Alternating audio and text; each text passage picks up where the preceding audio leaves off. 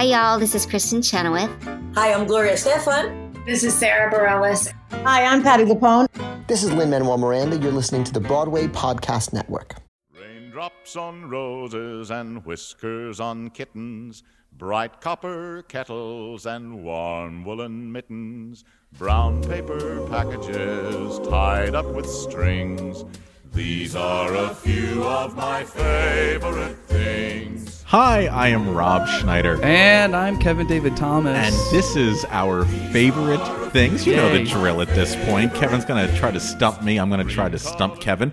If you know any of the shows we're talking about, or if you have a memory of those shows, please, please, please let us know on Facebook, mm-hmm. Twitter, or Instagram. Tell us what we should listen to or see. Please.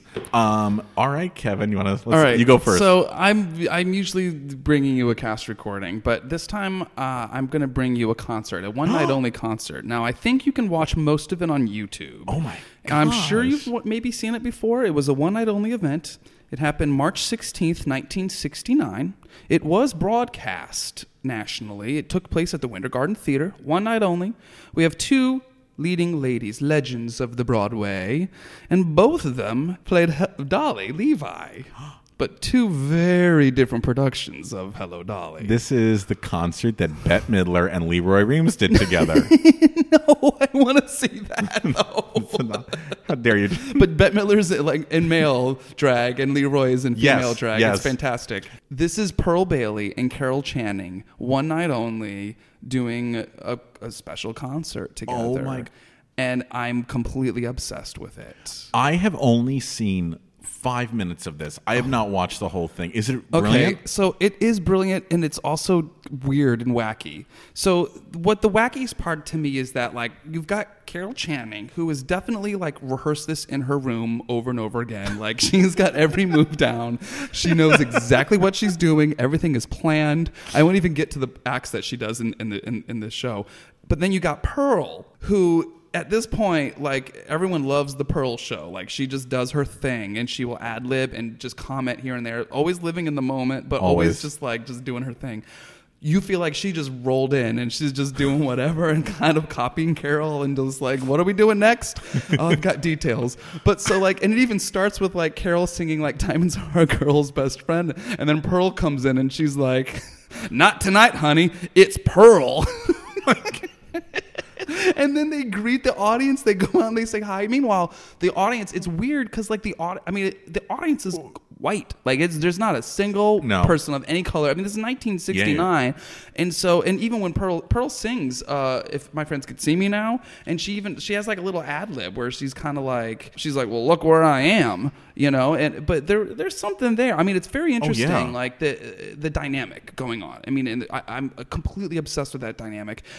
I mean, they are decked out to the nines, sequins all of the works. Um, uh, Pearl sings her Bill Bailey "Come Home" song, which is just a fantastic song. Um, but in the second act, um, Carol comes out in like a suit. They have like they sing male songs, so they want to sing the songs that men get to sing. So Carol sits down with this big. First of all, her hair is huge. Like I Pearl remember that from the so video. tiny Yeah. compared to Carol, but her hair is huge. She's got like this little like hat on, like this like Anatevka hat, and she sits down and sings. She's like, "Lord, I know you make many people rich in this." And she sings, "If I were a rich man." In Zero Mostel's key. I checked it. I looked it up. So she's like, if I were a rich man, yeah, but you-" not a wink at it, not a joke at it. She does it like for its full dramatic value. And she does the dialogue into it. She does the whole song.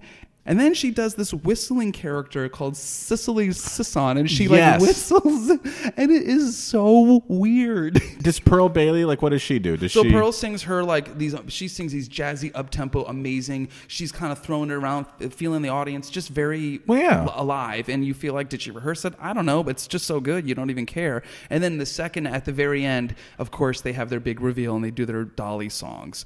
And then the, the but for me the the the most like jaw dropping moment is the very very last moment of the entire performance when the big drop comes down with like the hello dolly hirschfeld like you know the big headdress and they're gonna stand in front of it so that it looks like you know their big headdresses on. And the drop comes down and pearl steps upstage of the drop and carol's downstage of the drop. And so Pearl misses her I love it. And so it ends like love it. that. And then it's like, bye, folks. Have a great night. And Pearl's like running around, and Carol's trying to lift up the drop. It's a mess. So Whatever you guys check want. out Pearl Bailey and Carol Channing, one night only. It's on YouTube. You can find it. I can't it's wait. Fascinating. I cannot wait to watch. It. If just this. for the Pearl songs. Um, So that's mine. What's yours, Rob? It's actually funny that you mention Al Hirschfeld because mine is a brilliant documentary about Al Hirschfeld Yeah. called The Line King. Not the Lion. No, King. The Line King. Get a little play on words there. So smart, so smart.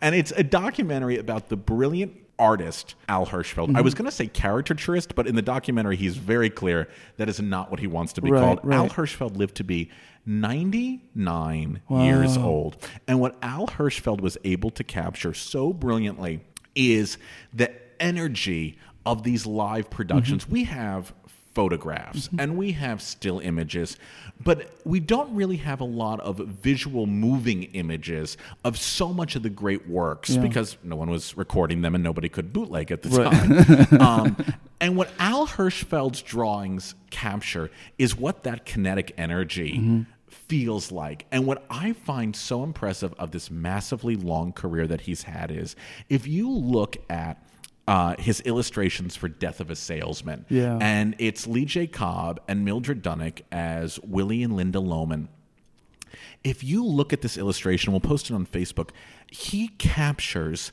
the defeat and the weariness Yeah. and the concern that these two characters have. And I was looking at it and I go, oh, what a brilliant way of capturing this image of these two people. But then I thought to myself, he was watching it from the perspective of this is a new play. Mm-hmm. He didn't have time to go home and think, to learn all the stuff that we've learned about the play since then. In one moment, with his pen and paper, he was able to capture the essence of meaning of a play immediately. Immediately. Yeah. And if you look at all of his works, and we're going to post them up on our Facebook, but that one and his Phantom of the Opera is epic and sprawling. And Like the show. the, like the show. Yeah. And the image is so brilliant because it's the Phantom and he's lifting up his cape, and underneath the cape are the dancers and the opera singers and Christine. And you just think you had one moment to observe this show and you were able to capture all of this brilliance. So, what I find so fascinating about him is the ability to capture what the energy in the room must have been like. Mm-hmm. And I don't think anybody does it better than him. Boy, and to have seen so much in history of Oh, all, so all the, I mean, and people, it was like you made it if you had a Hirschfeld. I mean, uh, so many Broadway actors and legends have their Hirschfeld in their apartments. You know, that's it's a it's a rite of passage. Oh, in a way. absolutely. And he talks about that in the documentary. Which Yeah. shows he saw? What did he like? What didn't he like? Oh, wow. Uh, he was around for when they thought about closing Oklahoma out of town because they didn't think it was going to be No show, no, no legs, Yeah, no. what is it like? no, No, legs, girls, no girls, no Yeah, chance, or something along those lines. Um, but he is absolutely brilliant. It lived to be 99 years old. Thank God they named a theater after him to honor his memory. But I encourage you, you know, pick up the books and also. Count the Ninas. Do you know this about Oh, about yeah, Nina? of his, course. his he named uh, his daughter Nina, and he used to hide Mm-hmm. uh, the Ninas in the paintings or in the drawings. Right, so you you put a little number by his name, and you, you would look for the number of Ninas that there are. Exactly. And actually, it's very funny. They made bomber pilots study his drawings to figure out how to decipher things that might be coded or things that Oh, wow. might be hidden. And he has a very funny story that. Um, one time he was he, one of his works was hanging in a gallery Mm-hmm. and uh, there was a woman who came every day for 11 days to count the ninas and he finally said to her he goes you know why are you what, what's taking you so long and she said well i see that it's it's your name and then the number after it hirschfeld 33 she's like so there must be 33 Nina's in here. He goes, actually, this was done before my daughter was born. Uh, this was just saying that it was made in 1933. So this woman came there for days and days and days trying to count. Um, it's a wonderful documentary. Is it possible to? I, I have the VHS, and I, alas, have not been able to see it because I don't have a VHS player Full anymore. Full movie has been posted on YouTube. Hey, look at that! YouTube once again for Once the win. again, YouTube for the win. So it seems like Al Hirschfeld, yeah, Pearl Bailey, and Carol and Channing, Carol Channing for the win. for the win. Um, thank you so much. If you have any memories of any of these, or if you want to post your favorite Hirschfeld, or if you want to reenact Pearl Bailey getting closed behind a traveler, Right, or if you were there that night, we want to hear from you. Yes, please. If please. you're one of those white people in the audience, please tell us. talk to us. Uh, I'm Rob Schneider. And I'm Kevin David Thomas. you know where to follow us. Come hit us up. Facebook, Behind the Curtain, Broadway's Living Legends. Or Instagram and Twitter at Broadway Curtain. Thanks a lot. Till next time. Bye. Bye bye. These are a few of my favorite things.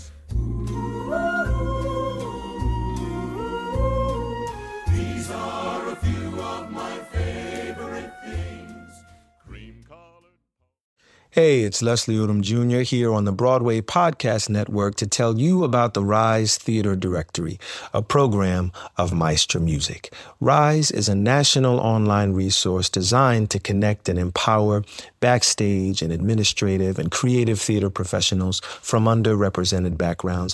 If you work or aspire to work in the theater community, this can help you find your next project. And if you hire theater professionals, search the Rise Theater Directory to find your next team. Create your profile now and get more information by visiting risetheatre.org. That's theater with an R E R I S E T H E A T R E dot org because only together we rise.